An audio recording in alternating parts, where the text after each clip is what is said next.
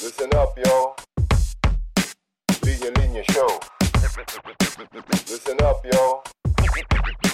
Linya Linya Show. Listen, listen up, yo The Linya Linya Show Bumabalik every week Parang yo-yo Sa office, sa condo, sa FX, sa kanto Walang pinipili, basta pili-Pilipino Listen, listen up, yo The Linya To the millions and millions of listeners around the world, welcome to the Linya Linya Show, powered by Anima Podcasts. Sa lahat ng nakikinig at nanonood ngayon, kumapit kayo ng mahigpit dahil isang makasaysayang episode ang mapapakinggan at mapapanood ninyo. Ang dalawa sa pinaka gwapong mukhang makikita nyo sa balat ng podcast. Nadamay lang ako, no? Pero Isang batikan at premyadong aktor, isa ring atleta, piloto at hindi pa nagpaawat, isa na ring singer at visual artist pa. No? Welcome to the show, Mr. Ian Veneracion. Boom! Hello and uh, hello. Good evening, good day. Kung nasa mang parte ng mundo kayo sa million-million, sabi mo nga, na nakikinig ng Linya Linya Show. So it's it's uh, wonderful to be here. It's my first time. Yes, sir. Thank you so much for, 'di ba, spending time with with us dito sa show. Yun na, million-million yung nakikinig sa atin, sir. Kaya swerte, swerte natin. swerte naman nakikinig kasama natin si Sir Ian. Sir, una kong tanong, kumusta? Kumain na ba kayo? Yes, actually kakakain ko lang. Andito ako ngayon sa isang uh, isang place, uh, isang venue sa Pampanga. Kasi we have a, a performance tonight. Uh, I'll be doing a few songs. And um, yun, uh, kasi lately, yun nga, napupunta tayo sa music. And um, actually, January, February, meron kaming tour ni Tito Ogie. Si Ogie Alcacid and myself, meron kaming uh, show, it's called Kilabo Titos. And uh, ang vision namin ever since na makapag-ikot at ma- mabisita yung mga kababayan natin sa iba't ibang mga bansa. So pupunta kami Europe and um, Middle East. May mga shows din kami. Wow, kilabo titos. Grabe. Nakikita ko nga sir yung ano eh, yung billboard ninyo dito sa may EDSA sa may bandang Guadalupe, no. So, siguro diretso na ako dun sa tanong na yun, ano. Noon pa ba kayo kumakanta or parang itong huli na lang din kayo nakapag-start sa musical career ninyo? Yeah, ako ever si- mula bata ako, mahilig ako sa music. Uh, piano lessons, guitar lessons, singing lessons also. Ganun kaya lang. Pagdating sa showbiz, parang ayokong i-ano yun kasi parang uh, may time kasi parang pwede kang gumawa ng album lang na, you know, uh, napaka-cute. Eh, sobrang laki ng respeto ko sa music na ayokong gawin in that way. Na it took a lot of time for me to gather confidence and um, to make sure that it's something that would represent me properly in music. Ayokong ayoko yung pa, pa lip sync lip sync lang or pa minus one minus one lang. So eventually nung nakabuo na yung nahanap ko yung, yung musical director ko, nagbuo siya ng banda and um, yun, na-refine through the years. And eventually, yun, tsaka kami nag-tour, tsaka kami uh, nagpa-play para sa sa maraming taong nagugul, nagugulat din kasi na hindi nila alam na mahilig pala ako sa music. Mm. Kayo rin mismo sir ang ano, nagsusulat ng mga kanta ninyo. Meron ako mga original songs na nasa Spotify. Uh, pero actually, ang nag-trigger talaga niya nung meron akong ginawa ko sa Love to Last. Kasi sabi nila, oh, dito, ano ka, composer, nagpa-piano. Sabi, okay. Sabi, sa guitar. Sabi, okay, no problem. Tapos sinabi nila, pero kumakanta ko rin. Doon ako medyo, teka, nahiya, mahihayin ako kumanta dati kasi. I mean, kahit sa harap na asawa ko, hindi ako kumakanta. Nahiya ako. Pero pag mag-isa lang ako, todo, yung gano'n. Hmm, kahit na nag-singing lessons ako noon, yun, kung ako tsaka teacher, kami lang. Pero pag may tao, nahi- nahiya ako. Eventually, yun, kinapalan ko ng mukha ko. At uh, nung nag-record ako ng isang buong album ng uh, Jose Marichan songs na ginamit namin for A Love to Last, sabi nung uh, vo- vocal producer, sabi niya, oh, kumakanta ka pala talaga. Sila talaga. Sabi niya, oh. Sabi ko, ah, ganun ba? Ah, yun. Yun, nagkaroon ako ng kumpiyansa na parang, oh, pwede pala. Okay, hindi pala ako pagtatawanan. So, um, kasi ako, lakas ko manlait eh. Alam mo yung karma ko yun. Ah, ang lakas ko manlait pag gano'n na parang, ah, hindi ba niya alam tone deaf siya. Yung ganyan. So, takot ako mangyari sa akin yun. Baka may, hindi niya alam tone deaf siya. So, yun, it took a lot of time. Yeah, pero kinailangan lang siguro ng isang isang compliment na yun, ano, para ma- magkaroon lang ng kumpiyansa. Ng taong alam kong yun ang trabaho at al- al- alam kong sanay na sanay sa ganong field na pag siya nagsabi na hindi, hindi, okay ka hindi ba ako flat? hindi, sakto ah okay so tsaka ako nagkakumpiyansa sa yun na, sa tenga at sa sa pagkanta more or less kasi ever since alam ko naman na hindi ako tone deaf dahil nga sa instruments I play instruments Mm. kaya lang eh, it takes practice also para yung boses mo mapunta dun sa note na gusto mo na gusto ng tenga mo. Kasi minsan, matalas na yung tenga mo, eh, yung instrumento mo naman, hindi. Para kang, so, mahirap din. Sino yung mga musical influences niyo, sir? Na naging inspiration niyo rin siguro sa pagkanta at pagsulat niyo? Sa piano, classical talaga ang, influence ko. Ah, tapos, ah, sa gitara, Eric Clapton, Stevie Ray Vaughan, yung mga hanggang ngayon gusto kong mapanood ng live. Hindi ko alam kung ako pa ako ng-chance. Kasi tumatanda na si, si Tatay Eric. Um, tapos, uh, si Sting, sa pagsulat ng kanta naman, Sting, ah, na maraming beses ko sa panood ng live at ah, sa March, panonood ulit ako ng live. Tapos, ah, sa lyrics, sino ba? Bob Dylan, Bruce Springsteen, Mm. um, yun, ma- ma- wide naman genre. I mean, Bob Marley, and Yeah. marami, marami. Yeah. And recently, for example, na, syempre, kahit, kahit sino naman natutuwa sa guitar playing ni John Mayer. Yes. Mm, so, maraming inspirasyon Mm. na lalo ngayon with with the with the with the internet kasi nung natututo ako mag-guitar walang internet eh. So kailangan mag mag pag may nahanap ka na instructional video na Betamax, hihiramin mo talaga yun, kukupihin mo. Pag may nakita kang folder na ano, ipapasirox mo yun kasi hindi na available yung box. Hindi, hindi ka na makaka-order ng like now, di ba? Now you can order anything. Pero before, ah, iba yung value nun. Pag may kaibigan ka na mayroong instructional booklet, ipapakopya mo talaga yun. Yung mga scales and modes, for example. Tapos, um, tuwing bumabiyahe ako nun sa ibang country, yun ang hinahanap ko sa mga bookstores nila. Yung mga music sheets na tablature ng, for example, ah, may album system na ganito, The Police, Synchronicities. Tapos, buong album nandun na nakasulat lahat ng chords, lahat ng yung kanta. Yun yung mga hinahanap ko kasi wala sa Philippines dati lang. Eh ngayon lahat nagagawa ko na online. eh. Yes. Kaya nga sa, sa, mga anak ko, if you want to learn anything now, eh, wala ka ng excuse na hindi matutunan yun. Even, you know, even martial arts, you can go, there are online courses for, for jiu-jitsu, for, for music, for arts and photography, so many things.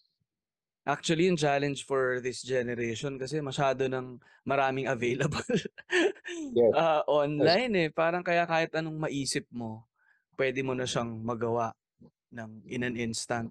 No? So, ang challenge siguro sa generation ngayon, alin sa mga to, yung tututukan mo talaga. And ang dali ring mag-jump from one thing to to another, you know. Before kasi, ah, hindi ganun ka-importante yung filter. Ah, because, yun nga, eh, hindi ganun kabilis yung information pumunta sa'yo. You have to go to, for example, I, I, member ako sa Thomas Jefferson Library sa Makati para makahiram ka ng books na hindi naman available. Wala pang mga malalaking bookstores dati dito. Yung bookstores dito, ang laman, puro notebook lang, tsaka school supplies. Tsaka yung, may, may, meron pa ako mga notebook nung na ako yung mukha ko nasa notebook. Ayun, oh. Pare, inabot ko yun. Nakabili ba kayo noon? Or da- dapat siguro kung ako yung cashier, alam mo, bibigay dapat- sana may, sana makahanap ako ng kopya nun yun. Hindi ko alam kung may nabubuhay pang kopya nun. Pero alam mo yun, di ba? Yung time na yun, na nauso yun, ano, mga Yes, celebrities na cover ng notebook. Yung teacher ko So- sa sa college, sir, natatawa ako kasi dati, nung college kami, nire-require niya kami na yung notebook dapat namin ay yung mga notebook na may artista sa, sa harap. Sino specifically yung ina, ine-require na sa'yo? Si John Lloyd. Pero sigurado ako pag sumilip ka sa Ja- may John Lloyd, may Piolo, may Ian Veneracion doon. na notebook. Kasi siguro siya na, ano na siya na, ang daming mga notebooks ngayon, di ba? Ang mamahal eh. Mga journal na yes.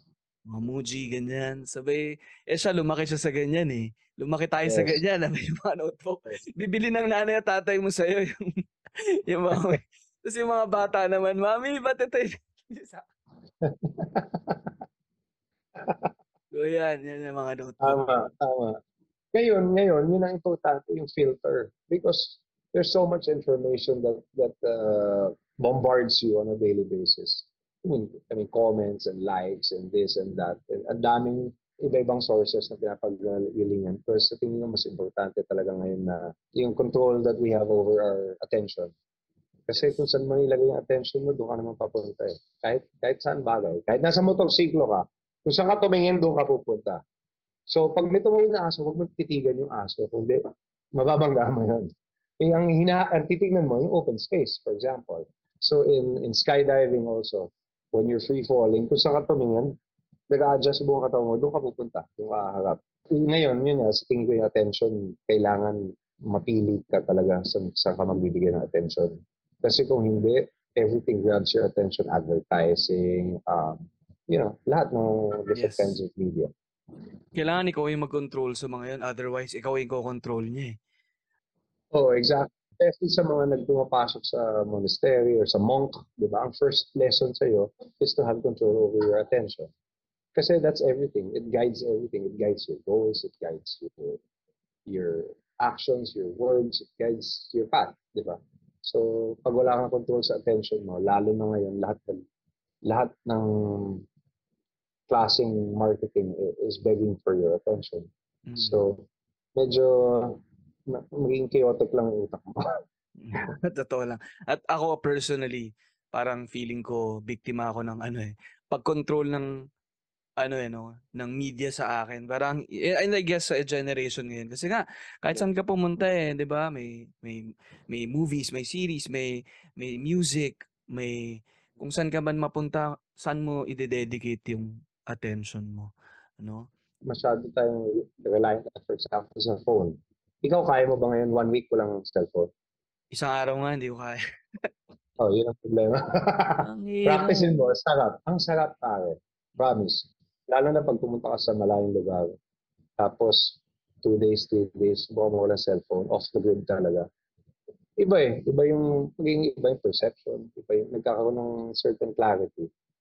Pag, ah, pag ikaw lang talaga, tsaka you're using your, your senses. Mm. Wow, matry nga yan ano. Sana mapatakbo ko yung page namin kahit na hindi ko hawak yung phone ko. pero pero tuwan-tuwa ako nung binanggit nyo yung kung saan ka tumingin dun ka dadalhin. Kasi yan yung exact quote din na sinabi ng tatay ko na motorcycle enthusiast. No? Exactly. Yun ang Mm. yun ang lagi niyang turo sa akin nung tinuturuan niya ako magmotor. Kung paliko ka, tumingin ka na dun sa sa paliko. Kasi otherwise yun nga, sisemplang ka, pupunta ka dito sa sa harapan mo. So tama yung sinabi mo kahit na may aso diyan, 'di ba? Kailangan tumingin ka sa sa sa pupuntahan mo. So Oh, kahit may dalawang kotseng humarang sa'yo, huwag mo tignan yung mga kotse. Ang tignan mo yung lulusutan mo. Kasi doon ka pupunta. I think they, in psychology, they call that object fixation. Pag na-fixate ka sa, kunwari lubak, iwasan mo yung lubak. Pag tinignan mo, parang kang hinihigop. mm, Parang kang hinihigop pupunta ng lubak. So pag nakita mo, oh, may lubak doon, doon ka sa, doon sa walang lubak, yun ang titignan mo para hindi ka higupit. Yun ang hihigop sa'yo eh, kung saan ka nakapit. mm. Kung ano yung minsan iniiwasan mo, yun dun ka pa mapupunta. No? Parang marami ibig sabihin yun sa buhay, ano? Pero, pero, um, yun sa pagmumotorsiklo, siguro gusto kong pag-usapan. Kasi alam ko, nag, nagmamotor ka rin, di ba? Mm, matagal na ako naman. Tagal ka na nagmamotor. Ano yung bike na, gi- na ginagamit mo ngayon? Ngayon, kung ano-ano, ah, halo-halo na brands. Ah, pero nag-start ako dati nung mga 11 years old ako. Um, oh, 36 years ago. 47 na ako ngayon. Um, hopper. Alam niyo, hopper na walang cambio, na simple lang. Doon ako nag-start. Tapos nagkaroon ako ng 80cc na motor. Eventually, ang sumunod doon, ah, 920cc na big bike na. Tapos, ah, yun na, hindi pwedeng Noon, mula nung nagkaroon ako first bike, hindi pwedeng wala akong motor. Kahit na isang motor lang, kahit na, basta hindi pwedeng wala akong motor. Kailangan meron kahit isa. Mm, So, yun. wow. Grabe nung talo nung 80cc to 920cc. Oo, at saka naaalala ko pa, nung time na yun, hindi required mag-helmet. Mm. Tapos, first time nila binuksan yung ah, South SLEX, Mm. South Super Highway pa ang tawag nun. Uh, SLEX sa mga motor. So, pinasok ko yung SLEX na wala akong helmet. Oh. Tapos, doon ko na-realize na yung mga awang, yung mga pagitan pala ng lanes, Mm. medyo malaki. As in, kailangan mong daanan ganito. Kasi pag dinahan-daan mo, pwede sumut yung gulong mo. Mm-mm. So, hindi siya, noong time na yun, yun, eh, hindi siya, siguro, mas built siya for, for cars lang. So, that's one of the stupidest things I've done in my life. Punta ka sa highway na wala kang helmet na nasa 920cc ka na motor. Yun, I'm just glad na na-survive ko. survive ko yung katangahan ko na yun. At, uh, at wala akong balak ulitin. Sa mga nakikinig, syempre, kailangan mag-helmet. Huwag matigas yung ulo nyo. Kahit ba't, pag matigas ulo mo, baka gusto mong ano eh, minsan ayaw mo mag-helmet kasi feeling mo, yun na yung protection mo, yung tigas ng ulo mo. Pero, For example, just getting into motorcycles. Lagi ang unang tanong ko, um, yun nga, palainom ka ba? Kasi kung uminom ka, huwag ka na magmotor. mm, Kasi it's, it's a deadly combo talaga. Yeah. Pero kung yun nga, ikaw yung tipong taong kaya mong pumunta sa party na nagmotor, tapos kaya mong hindi uminom, ah, okay lang yun. Yeah. Tsaka yun, sinasabi ko lagi mag-invest sa safety gear, helmet, pa, pati pants, pati jacket. Eh, kesa sa, yung iba kasi pag bumili ng motor, yung una exhaust, yung una yung paint, customization, pero pag kita may helmet, pang ano, pang, pang airsoft yung helmet, so, ano ba yan? Ba't ganun? Baliktad. yan din sinasabi nung tatay ko, parang pagdating sa safety gear, yan yung ano eh, buhay mo yung nakakabit dyan eh. So yung pang ulo, pang katawan, diyan ka maggumasta. Yung functional naman yung motor mo, okay na rin yung base. Then kung may extra ka din, saka mo pagandahin. Exactly. Pagka, pagka sa safety gear, magtipid. Yes. Ako na, may share lang ako na experience ko sa, ito naman naka-scooter ako. Kasi sinasabi nga nila, wag kang magmotor kung nakainom ka. 'di ba? Eh may isa akong pinuntahan, malapit lang naman kung saan ako nakastay. Napainom akong konti. Ano? Eh dala ko noon scooter. So, painom akong konti. Tapos nung pauwi ako, napansin ko tumitingin sa akin yung mga tao.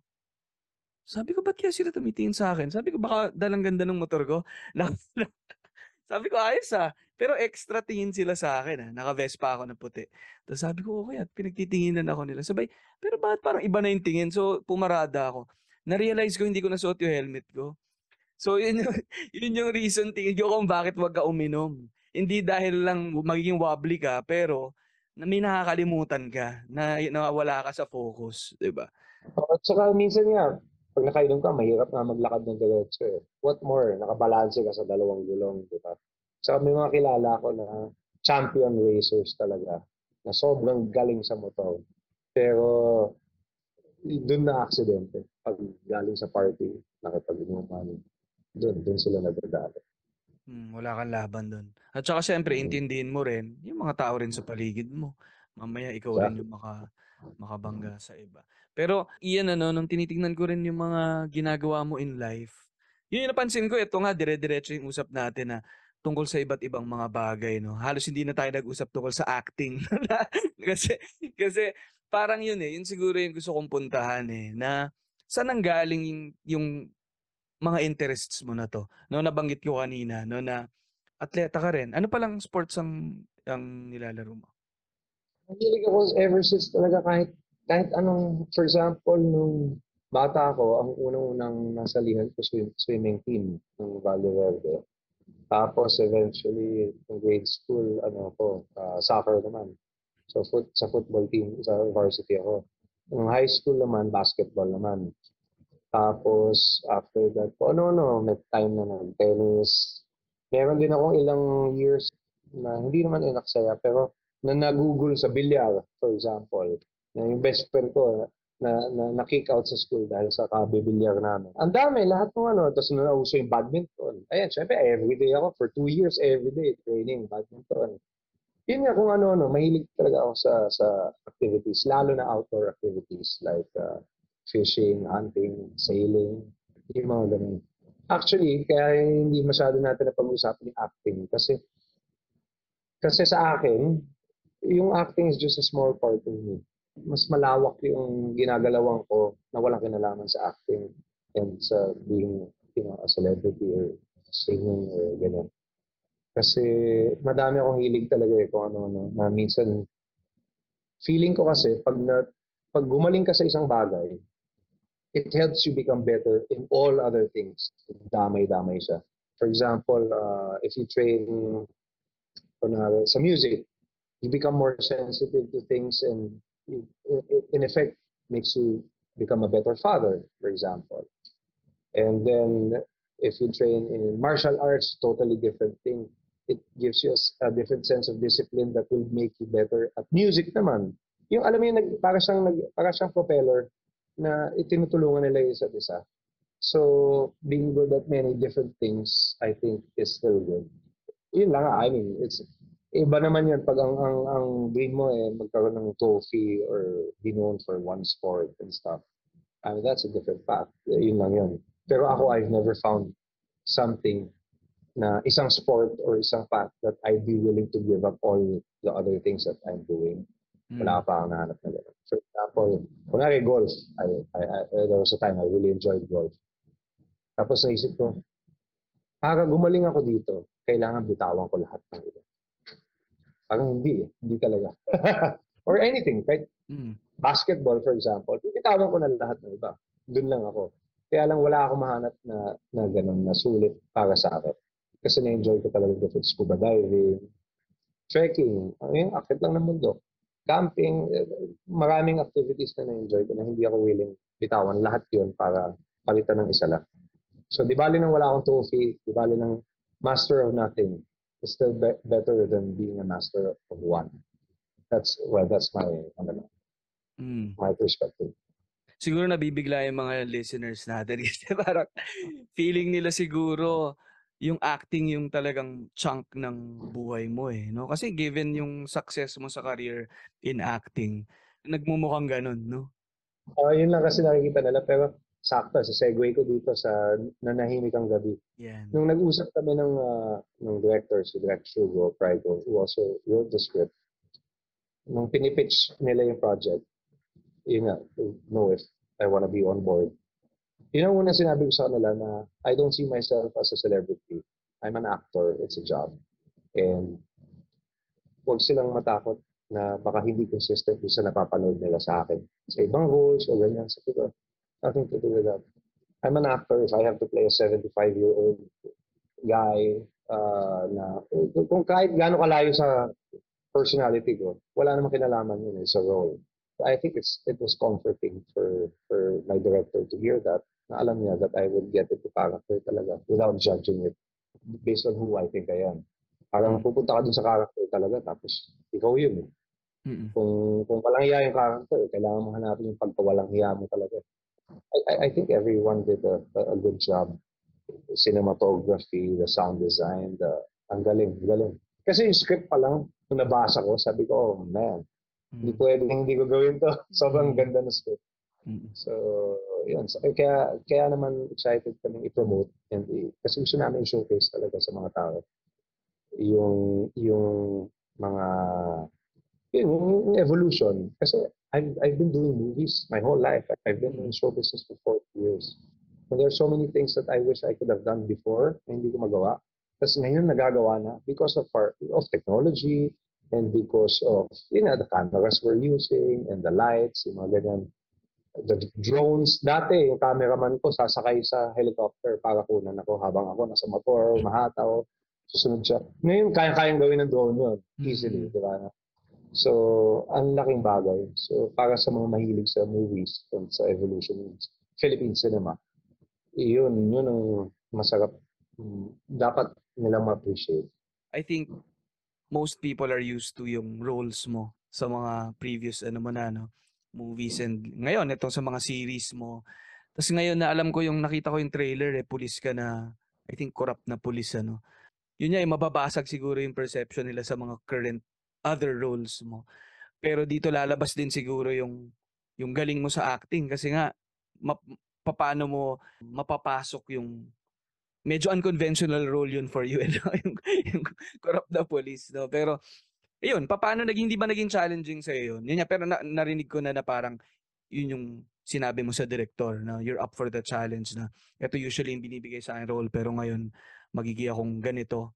Um, hindi ba yun naging, ano, parang, mas mahirap for you dahil nga hindi siya yung usual?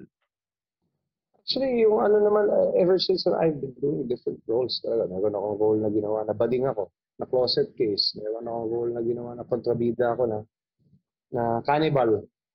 Ah, meron akong ginawa na role. Marami na akong ginawa roles dati na hindi, yun, nga, hindi, hindi always uh, lovable na na gentleman na, you know.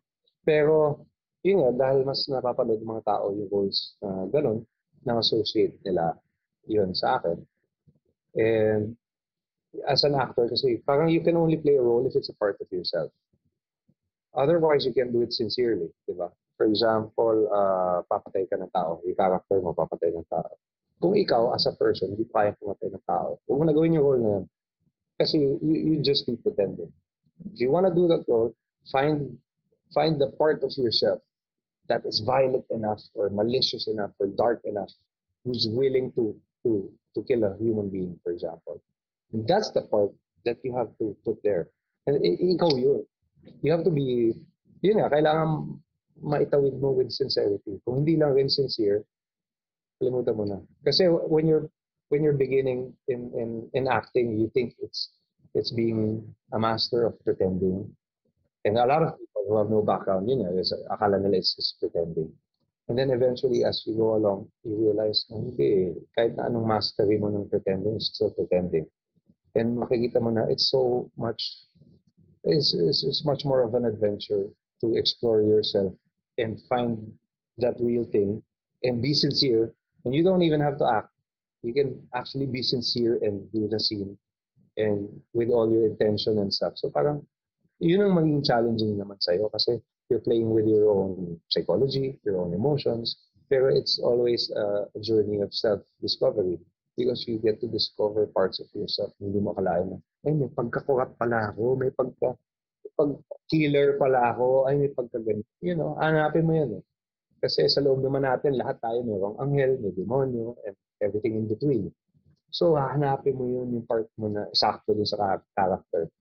So, yun, ang- kaya, kaya siya naging exciting. Kasi kung magpe-pretend ka lang, I mean, uh, you, know, you, you just have balance tricks. Pag galit, ganito. Pag naiyak, ganito. Pag masaya, ganito. Sabi mo, parang, uh, what a waste of Yeah. life. Yeah. So pare even pati tuloy sa acting na a-associate ko yung pagiging adventurous mo. no? parang even sa sa mundo ng acting, gusto mo rin ng mga iba't ibang roles kasi parang nag-adventure ka rin doon. Ini iba-ibang Yes, lugar din yung napupuntahan. in a, in a larger perspective, we're, we're all here para sobrang temporary lang. Ang ikli ng panahon eh. We have a, a few a few summers lang naman eh. And then, so yun, go big or go home. Parang, I won't waste my time if I know it's, it's, uh, eh, kung alam ko kung ano nandyan. Parang sa motor yan eh. Pag may nadaan ng kalye, tapos nakita mo yung kalye na parang, uy, parang ganda ng pasokan ng kalye, tapos kaya papunta to? Yun lagi ko pinapasok. Kasi, ang dali-dali naman mag-U-turn kung wala, kung dead end pala, di ba? Mag-U-turn ka. Pero, ang dami ko tuloy na discover na, uy, ang ganda dito, ah. ba't wala sa mapa to? Wala sa Google Maps, yung gano'n. So, doon ka lang naman makaka-discover. Eh, yung kalyeng alam mo na, parang hindi ako masyado interesado kasi alam ko na eh, alam ko sa, pap sa papunta. Meron bang time na ano, nung pinasok mo yung part na yun ng sarili mo dahil sa character mo, no? Na natakot ka. dahil ito, natakot ka dito. Dahil, wow, capable pa ako na ganito. Oo, parang, ay, ay, parang hindi mo alam kung madi-disappoint ka sa sarili mo o ano. Pero, yun nga, a lot of, uh, normally kasi, we have the luxury to not enter certain doors. For example, uh, may trauma ka, dahil sa trabaho mo, for example, ikaw sa trabaho mo, hindi mo kailangan pasukin yung mga pintong yun. You're fine. You're good for life. You don't have to go there. Pero if you're an actor, you have to. Kasi that's what you're trying to navigate. Your emotions para sa uh, wild river. Mm. Iba-iba, iba-iba yung wild river mo, iba yung wild river ko. Pero habang pinupuntahan mo, habang nagkakayak ka dun sa wild river mo, nakakabisado mo na kung saan yung drop off, kung saan yung may malakas na current, saan may bato, yung ganun. So, yun yung pinupuntahan mo pag, pag you're going into a scene. Sarili mong, sarili mong river, alam mo kung saan maglilid. Alam mo kung anong, kunwari, ang eksena, namatayan ka ng anak, for example. Mean, sure, you can pretend, pero ang bagay na nga nun, sabi ko nga. So, papasukin mo yun, hanapin mo yung current mo na, alam mo yung, parang sasaksay mo yung sarili mo kung saan masakit, masakit. Hahanapin mo kung saan masakit. Doon ka natambay. Oh my God. Nanamnamin mo yun. Nanamnamin. Tapos pag nandun ka na, in the moment ka na talagang wasak na wasak ka na. Tsaka mo sabihin, game! Oh Kasi ganun yung process nila. eh. Kasi, kunwari, ako, sabi ko, ah, ito merong scene na medyo complex na, sabi ko, direct by the actors team. Ko, Sure, sure, sure. Pag ready na lahat, saka na lang sabihin, Sir, anytime. Ganyan sila. Okay. Minsan, iba-ibang strategy ko dyan. Minsan, kuha ako ng upuan na empty. Mag-imagine ako ng tao din na kausap ko ah, na last time ko na makikita. Sabihin ko lahat ng sasabihin ko. Ah, pwedeng anak ko, pwedeng magulang ko, pwedeng kung ano man hanggang sa nandun ako sa tamang emotion. Minsan naman gumagamit ako ng ng nagtitingin ako ng old videos, old photos ng mga bata, ng, ng mga anak ko ng bata pa sila. Tapos meron akong music na kasabay noon. Minsan meron ka pang ginagamit na scent para sense memory, para magbalik ka doon. So ang daming ang daming paraan na kanya-kanyang proseso yan. Whatever works for you. And ang maganda doon, it changes all the time. For example, sa utak mo, lagi mong pinapatay yung pinakamahal mo shooting ka ng shooting, ilang beses mo ginamit yun, hindi ka na na-affect. Namamanhid ka na. So, pipili ka na naman iba. Pipili ka na naman iba. Alam mo yun, walang katapusan. So, lahat ng pwedeng pasukin ng mga pinto na ayaw mong pasukin, kailangan mong buksan talaga. Because that's what the job entails. Eh, it's, it's, hindi siya kasing panglabas ng iniisip ng marami na, ah, pag, actor, panlabas lang naman importante dyan. Actually, from the perspective of an actor, baliktad kasi nag-iipon ka ng experiences mo, nag-iipon ka ng ano ng nag-iipon ka ng basura, nag-iipon ka ng good and bad experiences kasi nagagamit mo sa trabaho mo eh. So, yun, nangongolekta ka ng, nag-hoard ka ng mga emotions. Tapos, for example, meron ka naramdaman na, first time mo naramdaman na parang may hate, na may konting jealousy, na may konting ganito, na parang, uy, first time ko naramdaman yung ganitong timpla. Hindi ko pa nalasahan dati. Yung gano'n, kumbaga sa panlasa, di ba? So, yun, eh, unlimited naman yung timpla ng emotions na, na meron tayo pwedeng ma-experience. Kaya exciting din kasi na mas na-identify mo, tapos minsan na-associate mo, ah, ganito yung emotion ng time na ganito. Kasi nire-record mo lahat, journal mo lahat sa utak mo, minamagahan mo, di ba? So, minamagahan mo yan kasi pwede mong gamitin sa trabaho. Pwede mong gamitin pag kinailangan ng character mo o ikaw sa isa. Ganun. Kaya nga, I think perfect din yung pagiging adventurous mo outside acting eh. Kasi nga, dumadami yung karanasan mo, iba-ibang emotions yung nararamdaman mo doon, iba-ibang tao rin yung nakakasalamuha mo, iba-ibang situations yung napupunta ka. And would you say yun nga, di ba, tama naman na yung mga karanasan na yun, yun din yung naiipon mo na bit-bit mo rin sa acting, no? Oh, for example, uh, fear. Iba yung takot pag pag first time tatalong ka palabas ng aeroplano. Iba yung takot na yun. Parang feeling mo, papakamatay ka na, pero bahala na, yung ganun. So, pag na-experience mo yun, mamarkahan mo yun. Iba rin naman yung takot na kakanta ako sa harap ng audience ng 3,000 people. Bubukas yung LED, tapos lalabas ka sa kakanta. Iba rin takot nun, iba yung timpla nun. Iba rin yung timpla na kakanta ka, ang makikinig lang sa'yo, tatlong tao. Parang nakakatakot yung... Tapos, si si ano tinanong ko nga, eh, si ito mga pinakamahusay na musical director sa atin, si Louie Ocampo. Nakasama ko siya noon sa concert ni Sharon sa States. Tapos sabi ko sa kanya, paano, paano kang hindi naninigas yung kamay mo pag dami-daming tao? Sabi ko, kasi ako, pag may nakinig na, naninigas yung kamay ko sa piano o sa guitar o yung boss ko parang uh, nag-hold back. Sabi niya, alam mo, mas takot pa ako pag tatlong tao lang nakikinig. Sabi niya, kasi alam mo lahat attention nila nasa iyo. Sabi niya, pero yung mas maraming tao, mas gusto ko yun kasi iniisip ko nila, ah, nasa cellphone niya, na malayo nila, hindi nila ako naririnig. Ay, ganito, ganyan. Sabi niya, kaya siya nare-relax. So, yun, ginamit ko yun. That, that, napaka-helpful nun. So ngayon, pag malaking venues, inisip ko lang na, ah, wala, hindi nila ako naririnig. Ah, ano lang, nakikita lang nila ako from a distance. Yung ganun. So, nawawala yung, nawawala yung kaba. May mga ganong process din, ano? O kumbaga, may mga ganong strategy rin, ano, para malabanan mo yung yung iba't ibang situation. Oo, kasi ako ng mga first few concerts ko, sobrang kabado ako pag, sa first two songs siguro. Sobrang kabado ako na baka magkamali, baka pumiyok ako, baka ganito. Ngayon, sobrang kapal na ng mukha ko. Ngayon, ayaw ko na. na bitaw sa mic. Grabe, grabe. Pero, well, ako, yun ano, parang ang, ang saya lang itong conversation natin kasi parang sinama mo kami. Parang sumakay ako sa motor eh, tapos sinabay mo ako sa mga kung saan saang route na pinupuntahan mo na siguro hindi alam din ng mga taong mga route, no? Wala sa Google Maps ng ano nila. Maraming kalye, wala pa sa Wala. Google Maps. Pag tinype nila yung Ian Veneracion, hindi lalabas tong mga ruta na to eh. No, pero inis Pero merong mahiwa, pag hinanap nila yung mahiwagang puno ni Ian Veneracion, meron. May naglalagay sa Google Maps. Kasi meron akong puno dati na pinupuntahan lagi. Tapos na-post ko sa ID. Tapos for some reason, pinuntahan na rin ng iba. Tapos minagkahan na nila. Kaya lang, wala na yung puno ngayon eh, na tinamaan ng bagyo. Pero nandun pa rin yata sa Waze at saka sa Google Maps. so, ah, yun, hanap na lang ako ng puno siguro. Eventually. Pero sa mga nakikinig, baka pwede nyong i-waze yung mahiwagang puno ni Ian Veneracion.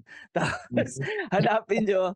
Tapos pwede kayo magtanim doon. Ano? Paunahan na lang sino makakapagpatayo ng puno dyan. Saka nakakatawa doon kasi ang dami-daming versions nila nung, nung, nung nakapost ako doon, nakaupo ako sa may puno. Tapos ang daming iba-ibang versions, iba, nakakatawa talaga yung mga post nila.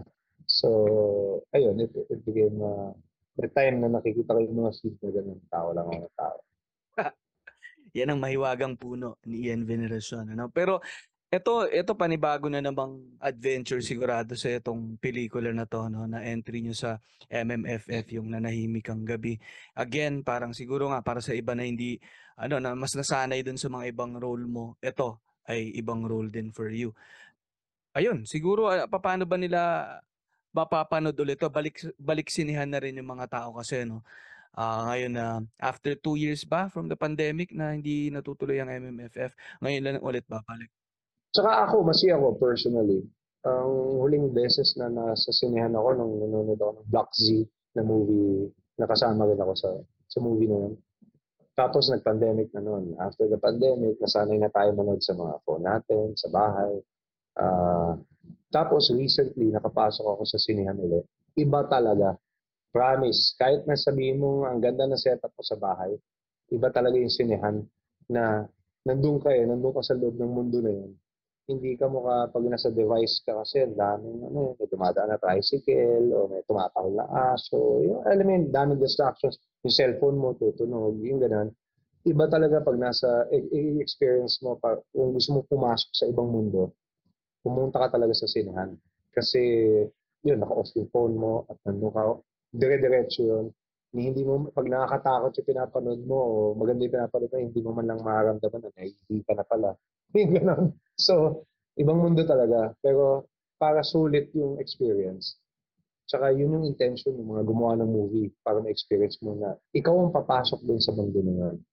At para magawa mo yun, ang laking-laking bagay kung nasa theater ka talaga. Balik ulit to ano no, control controlling your attention. No, yung mga turo ng monk. No? Baka mga monk ang nag-imbento ng movie house, no? Para talaga mapuwersa tayo na mag-focus. Tama eh, tama yung sinasabi mo kasi kung nasa bahay ka, tapos doon ka ma, doon mo papanoorin or something, 'di ba? Parang distracted ka talaga eh. No? So, kaya nga, di ba, I mean, ikaw, kung gusto mo mag-relax, ang gagawin mo? You, you close your eyes, di ba? And then you just focus on your breathing. Tapos, yun, di ba, alin na dumadaan tricycle, di ba? May tumatawag ka, naririnig mo lang yung inhale mo, exhale, inhale. A few breaths lang, parang, dito sa kalmado ka na, relax ka na. Kasi, yun nga, magandang practice talaga yung meditation for controlling attention. Yun ang nagagawa ng pagpunta sa sinihan, kahit di ka mo mag-meditate wala kang choice. Nandun yung attention. Alam mo, sa motor, ganyan din ang nangyayari. Yan ang gusto ko sa motor. Pag Mm. nakasakay ka sa motor, tapos subukan mo mag-isip ng ang gagawin mo bukas or alam mo ah, kung anong problema mo kahapon, binabalik ka ng utak mo sa present, sa now. lagi ka nasa now kasi siguro survival din. Alam na utak mo na kailangan 100% nandito ka kung hindi, mamatay ka. So, kahit subukan mo isipin, ano kaya kakainin ko bukas for breakfast? Hindi, ang hirap. Binabalik ka talaga ng utak mo, nandito ka, nandito ka, nandito ka, ito yung kalye sa harap mo, yun yung mga kotse, yung ganun. So, para siyang forced meditation. Kasi kapag ah, inisip mo masyado kung anong kakainin mo bukas, baka wala ka nang kainin bukas eh. Oh, exactly. Exactly. Or subukan mo yung mga nakaka-distract sa'yo. Kunwari, kung sino pinaka-sexy. Na, uh, imaginein mo naka-swimsuit. Pag nasa motor ka, nawawala yung image talaga sa utak. Kahit gaano ka gustong-gusto mo yung ini-imagine mo. Wa- Wala, parang nabubuga talaga kasi binabalik mo na dito, nandun sa moment ka na. Nagmumotor ka. Nagmamotor ako, ano eh, oo. Ayun, ingat ka lagi ah. Oo. Ingat ka lagi. Hindi na hindi na masyadong madalas ngayon, pero ang saya kasi kasama ko yung tatay ko. Tatay ko 72 na. Nagmumotor pa rin. Siya talaga motorcycle enthusiast. So, sinasama niya ako. So, nakapag ano kami, nakapag Mindoro Loop kami. Oh, wow. Wow. Galing. Siya at 72. So, wow, ilang oras yun. Tsaka yun yung mga bonding moments na katulad yun, isa, dalawang beses mo lang magagawa sa buong buhay mo nakasama mo yung tatay mo sa gano'n yung biyahe. Di ba? Kaya ako sobrang binavalue ko yun. Kaya yung mga anak ko din lahat nag-ride. Kaya, eh lalo na, bilis-bilis na lang lumaki. I'm sure ngayon, hirap na hirap na yung tatay mo iyayain ka magmotor. Sobra. Sobra. Oo. Ganun, ganun din ako, eh, yung mga bata, minaximize ko talaga. Kasi ngayon, ang hirap silang, hirap, may kanya-kanyang buhay na. Mm, Pag sinabi ko, tara, let's fly, or bike tayo, or this or that, parang lahat sila busy. So, so sa loob ko, ah, okay, at least sulit na. Oo, no? Kaya yun, nung kala- ka- kasagsagan ng pandemic, I mean, parang dun pa kami mas nakakalabas ng tatay ko. Nung, dahil di ba, malayo ka rin naman sa mga tao eh. Pero ngayon Mhm. kasi na bumabalik na ulit na nakakalabas-labas na, totoong nahihirapan siyang yayain ako. Yaya nga ng yaya sa akin, nahi, na, nahiya ako sa kanya na hindi ako maka, maka-go lately. Pero, at least nga, ng mga times na nakalabas kami, super duper, ano, parang moment talaga na Mm. magkasama rin kami, no? Na yun, control din yung environment na wala kaming ibang iniisip, na bonding lang talaga kami. Kaya, Yun. eh, ang saya. Eh, yun, ang, yun ang natutunan natin sa pandemic. Ano? Natutunan natin kung ano talaga yung mahalaga sa atin. Yun nga, yung time with family. Yun. You know, dati, sobrang lahat ng tao, pabisihan lang ng pabisihan. Tapos nung nag-pandemic, talagang, okay, back to basics. Ano ba talaga importante sa buhay mo? Yes. Yun ang, yun ang malaking realization din ng marami sa atin. yes. na, na hopefully, dali natin kahit na ngayon, pwede na naman tayo bumalik sa ambisyon natin, ambisyon natin. Gusto natin, gusto ko sumikat, gusto ko yumaman, gusto ko ganito, gusto ko makabili ng ganyan. At least dahil sa pandemic, sana dali natin yun na, hindi, gusto ko to, pero not at the expense of my time with my partner, for example, or my time with family, not at the expense of the really important stuff. Tama? Di ba? Tama, ganda. Oo, dapat dapat mabitbit natin 'yun. Hindi hindi Sana, yun, Oo. sana madala. and kahit na nananahimik yung gabi, 'di ba? Sana bitbit natin yung mga thoughts na 'to, no. Ito mga ito mga Uh, reflection. Pag-usapan natin kung nanahimik ang gabi, si Heaven Peralejo, si Mon Confiado, tsaka myself. Alam mo si Heaven na para siyang veteran actress, pinag-usapan namin ni Mon. Kasi, grabe, hindi mo expected kasi medyo bago lang siya sa showbiz. Di ba? Pero the way, yung proseso niya as an actor and the way she's well prepared when she comes to the set, ang galing. Uh, na, na, na, nabilib kami pare-pareho kasi nga ayaw niya, competitive siya eh. Ayaw niya, alam niya, ako may proseso, si Mon may proseso. Ayaw niya magpahuli. So, meron din, talagang ano, parang, eh kasi yung script, lulutang lang yun. It's very performance-based. Tatlong actors lang kami na, kami yung magdadala eh. So, sobrang importante. And I think uh, si Mon, he always does a good job. Pero surprisingly, si Heaven, first time ko kasi sa trabaho, she did a brilliant job. Galing. Galing. Kaya ano eh, ako talagang abang na abang na rin ako nakita ko yung trailer. Parang ano eh no, parang may ganitong trend din naman yung yung suspense thriller na hindi masyadong common niya sa sa Filipino films eh, I feel. Pero lalo na siguro sa MMFF no. Pero ito may ganito na ngayon dito, tapos parang sa context pa ng siguro sa context ng Pilipinas no, yung yung mga characters na to na representation din ng mga ilang character siguro sa lipunan natin ganyan. Ang ganda lang na makita kung paano magpi-play out 'yun, no? paglabas mo ng sinan, marami kayo tatanong sa sarili mo. Yun yung gusto ko sa script kasi yun, it poses a lot of questions sa atin as a society, as an individual. Um, yun nga, kasi maraming mga bagay na tahimik lang tayo.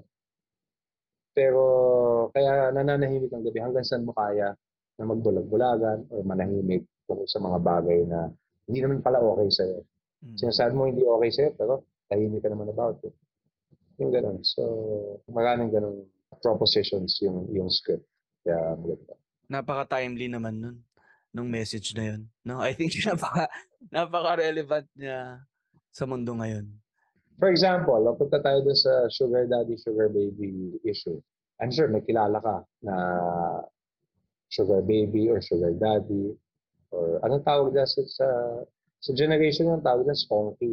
Sponky, tama ba? Spon- sponsor, sponky. Ah, sponsor. For example, meron akong kilala lalaki. Bata pa siya. Tapos may girlfriend siya.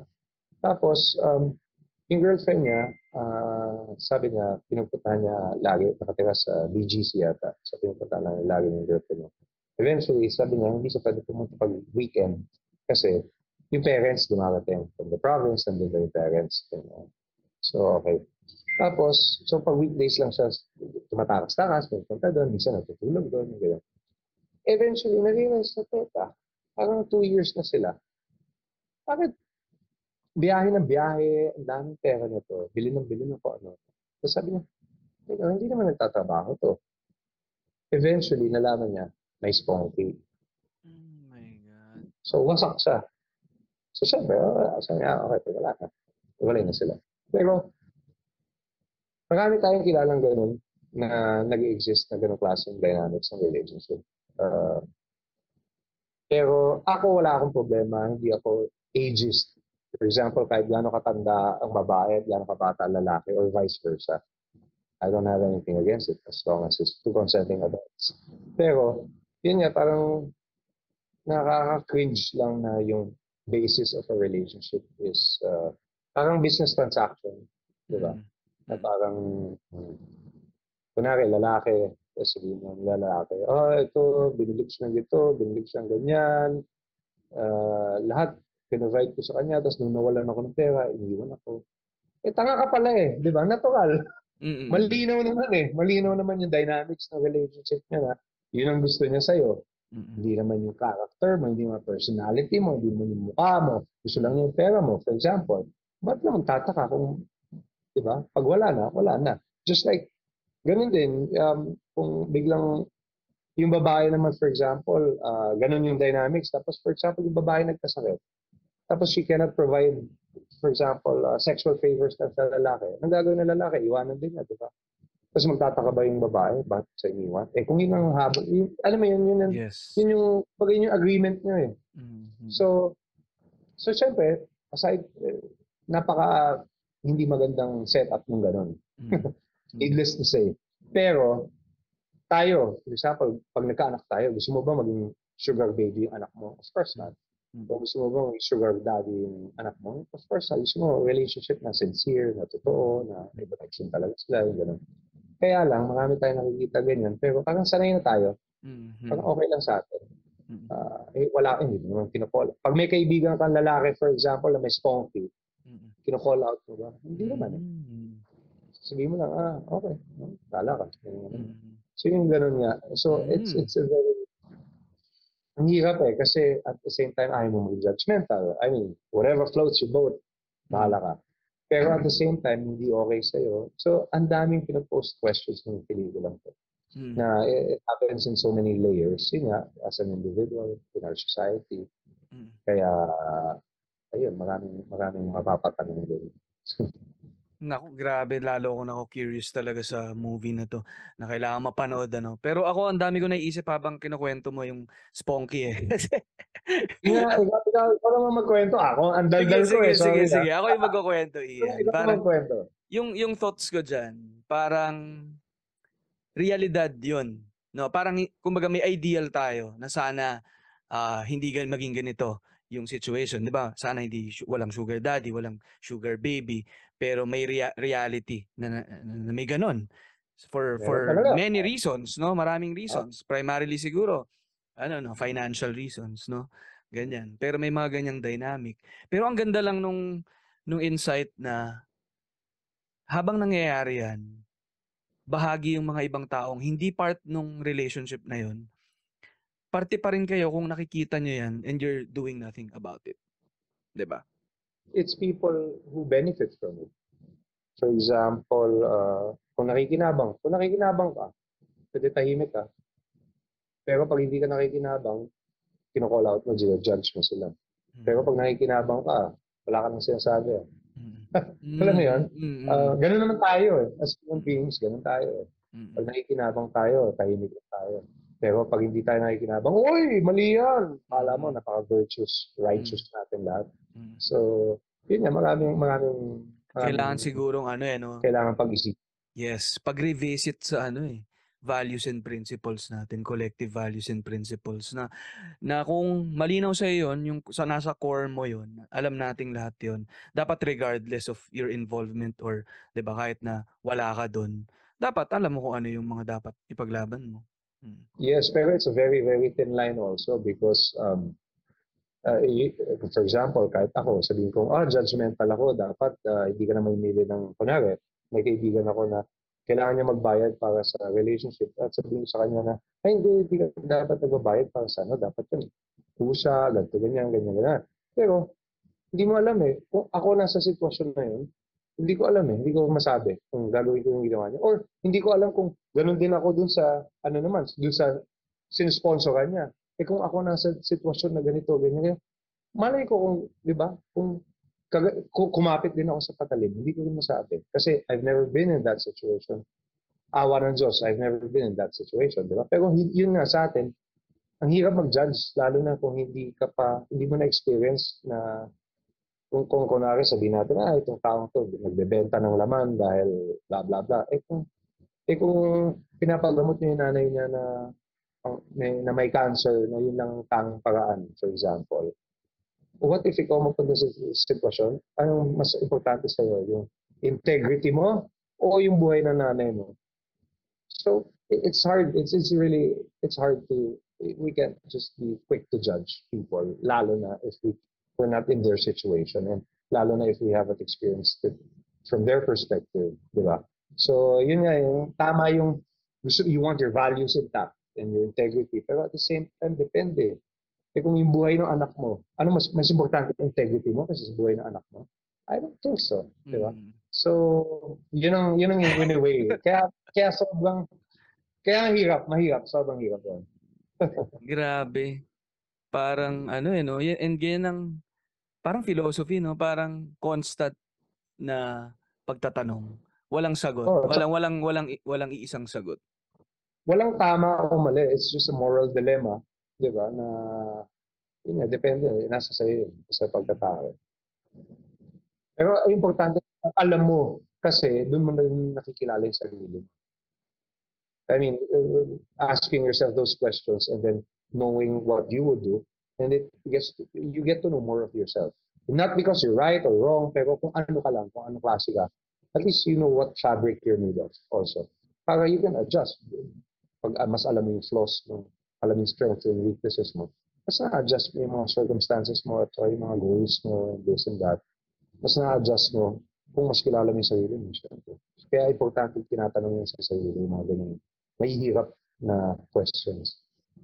Whew, grabe. Hindi pa natin pinapanood yung pelikula, parang ang dami na natin na, na naiisip at na, na pagmumuni-munihan. Ano. Ako pagka siguro, hindi ko na alam yung sagot, i, ipipin ko na lang sa ano, puno ni Ian Veneracion. Feeling ko na, feeling ko na lang doon, ride ka na lang. magra-ride na lang ako doon kung hindi ko na alam yung sagot. Feeling ko kailangan kong puntahan yun. Doon ako uupo, magmumuni-muni ako. Feeling ko doon ko mahanap yung sagot eh.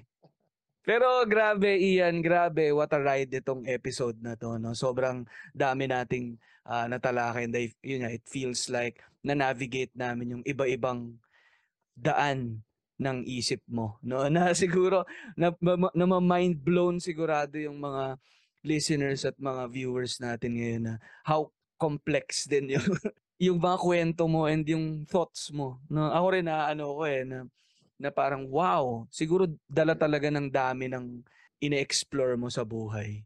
No, kaya ang dami mong insights na nakuha. Sobrang gustong, gust nag enjoy ako. Yun ang pinag-usapan namin sa kotse kanina papunta dito. Na parang sobrang nakaka-enjoy. eh, Ako, nag-enjoy ako matuto. It doesn't even matter what I'm learning. As long as I'm learning something, it can be a new language, a new instrument, or you know, a new skill.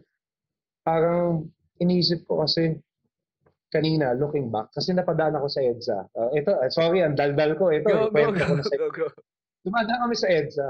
Tapos sabi ko, may masarap na cake dyan na nabibili dati dito, malapit sa school ko, Jasams. Sa Jasams kasi ako nung bata ko, sa Bad Santos Memorial School.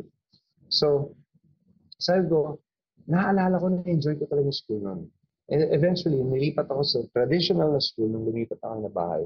Hindi ko na na-enjoy yung, yung too, it's too structured for me. It's too traditional. So, sabi ko, buti na lang, hindi masyadong, I mean, pagkatapos ng high school, naging interesado pa rin ako kasi sa, sa learning new things, I think it's always a gift when you have an opportunity to learn things. Kaya lang, sabi ko, I would imagine, sometimes when at an early age, na-associate mo yung learning with suffering. Alam mo yung, kailangan mo, tuto ka ng multiplication. Kailangan mong gawin to, that, to, that, to, that, to. So, tapos mamaya science naman, tapos mga English naman, lahat ng kailangan mong matutunan. Tapos na-associate mo siya na pag mo, in order to learn things pala, I have to suffer. So parang pagkatapos nun, paano ka gaganahan matuto ng mga bagong bagay? If you know that, ah, gusto ko matuto mag-saxophone, for example, may isip ko agad, ay, I'm gonna suffer for this. I'm gonna have to spend so many hours doing this, uh, daming ano, tawag na lang. Di ba? Parang mawawala ka ng gana matuto. Pero, kung ikaw mismo, ah, hindi mo siya makikita as suffering kung nag enjoy ka din sa ginagawa. For example, you're into fitness, di ba? Yung tao na into fitness na ang bibigat ng binubuhat, one hour a day na sa gym, tumatakbo malayo, pagod na pagod, hingal na hingal, tuyong-tuyo yung katawan ko, tapos calculated lahat ng protein, they don't feel their suffering. They're actually enjoying it because they see the progress and they know they have a goal. Pero yung tao ipag ipag 50 push-ups mo lang siya na, na hindi na hindi bukal sa kalooban niya. Hirap na hirap. Saka parang pinarusahan mo na pati yung pride yung integrity na, na nadadamay na. Parang suffering sa kanya yun, eh, di ba? So ibang-iba talaga pagpusa lalo na when you know, at an early age with kids, parang ne- never dapat nila ma-associate yung learning with suffering because so enjoyable and there's so many things to learn. Um, now I want to learn different languages. I, there are so many places I want to see. Cultures and philosophy, Eastern philosophy, specific, lalo na. Sobrang interested ako. Kasi na, na, namulat ako sa Western philosophy. Ang, I mean, something else, uh, Spanish, uh, in terms of religion, for example. So when I when I got the chance to to read books on comparative religion, on Eastern philosophy, sobrang na-intriga ako. Anyway, so yun, ang sarap, di ba, parang gusto ko lang matuto na matuto na matuto. Ang dami pang gusto matutunan. Ang dami. Parang kulang ang one lifetime. Siguro kahit 1,000 lives ako pabalik-balik dito, kulang pa rin. Wala lang, na, nakwento ko lang, na-share ko lang. Hindi, ang ganda, Ah, ang ganda nun. nalaman sa topic natin but mm, nakwento ko lang yung iniisip ko kanina on the way here to Pampanga. Hindi, ang ganda nun, no? For sure, yung mga nakikinig sa atin, may hawak na, note, na notebook na may print ni Ian Veneracion sa harap. At kanina pa nagsusulat ng mga, ng mga, ng mga natututuhan nila dito. No, pero, Yung mga may notebook naman na may mukha ni John Lloyd na tulad mo, nag-enjoy din dahil napag-usapan natin. Kasi wala na ngayon masyado, di ba? Na Wala nabibili na, mo sa konti na lang. celebrity. mm, Oo. Eh, ah, nakakamiss din yung times na. Oo, panghawakan nyo yung mga yan. Rare na yan. No? Pero ang ganda, yung thirst for learning at saka yung, di ba, parang pursuing different passions. Um, given na, ano, no, ang daming ang pwede gawin sa mundo. Parang kinukulang tayo lagi ng oras. Pero, ima-maximize mo lang kung anong pwede mong magawa at anong gusto mong gawin. No? And kunin mo kung ano yung makukuha mo sa mga yan. No? At pwede mo silang magamit sa iba't ibang upang ginagawa. Mm. Ang susi mo sa lahat ng yon is your how you manage your attention. Balik ulit eh. No, managing your Yes, sir. attention. At saka ang ganda rin ng point na sinabi mo na ano eh, kapag ka alam mo, parang you're doing things for the right reasons. 'Di ba? Kasi kapag yun niya associated with fear, ah, kailangan ko tong gawin dahil kung hindi ko to gagawin, ganito yung mangyayari sa akin. As opposed to, yung mga ginagawa mo na, na conscious ka kung bakit mo siya ginagawa. Minsan, kumbaga, gusto mong matakot, gusto mong pinipili mong maramdaman yung fear na yon hindi yung yung imposed sa yung fear na yon. Pag inutusan ka maghugas ng kotse ng hindi mo kilalang tao, sa loob mo, pagod ka agad. Pero pag may bago kang biling kotse mo, kahit tatlong beses mo siya napagasan, hindi ka napapagod. Yeah, totoo, totoo, totoo. Parehas lang yun, ano? Parehas na parehas lang yung kailangan mong gawin. Pero dahil alam mo yung reason kung ba't kailangan mo siyang gawin or ba't gusto mo siyang gawin. So I feel like yun eh, mas ilalagay mo rin yung sarili mo sa ganun, ano? Para rin, mas na-enjoy mo, nagiging worthwhile yung experience mo. Ginagawa mo sila sa mga bagay na mahalaga sa'yo. Oo, tsaka yun nga, it boils down to uh, meaningfulness. So when you're doing a task na chore na paulit-ulit, so, tamad ka nang gumising sa maaga, ilang years mo nang ginagawa to, ganyan. siguro magandang binabalikan mo lang bakit mo ginagawa to. Para it becomes meaningful again. Ay, ginagawa ko to para mapag-aral yung kapatid ko, or ginagawa ko to or dahil ito yung gusto kong mabigay sa asawa ko, or kung ano man. And it becomes meaningful again. But excited ka ulit, excited ka gumising, excited ka magtrabaho, excited kang gawin na maayos yung kung ano man ang ginagawa mo, kahit na ilang taon mo nang ginagawa yun, paulit-ulit, sawan-sawa ka na. Parang dapat binabalikan mo kung bakit mo ginagawa to and find the meaning of it. Eh. Because if there's if it's meaningful, hindi ka napapagod. Pero if if yun na, if you think it's a chore na obligasyon lang na ano, ay nakakapagod. Eh. Mm. Ako kahit, di ba kahit simpleng obligasyon lang na ang dali ko mapagod. Di Pero kung ano-ano nagagawa ko pag hindi obligasyon.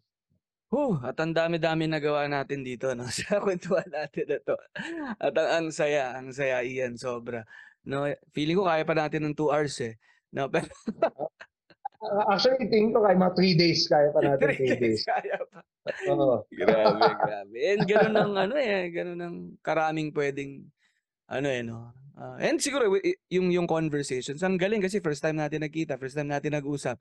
Pero yung usap natin para pang ano na, Parang ang tagal na natin magkakilala. Uh, partida, first time pa natin nagkakilala. partida. Kaya, sana hindi to yung last na beses na makakausap kita. Eh. Yes, sir. Definitely. Sana, Malay, sana malay, hindi- malay mo ka-ride pa. Uy. Diba? Oh, exactly. Yun. Oo naman. Ala, ride tayo. Taga saan ka ba? Dito ako sa Mandaluyong lang. O yun.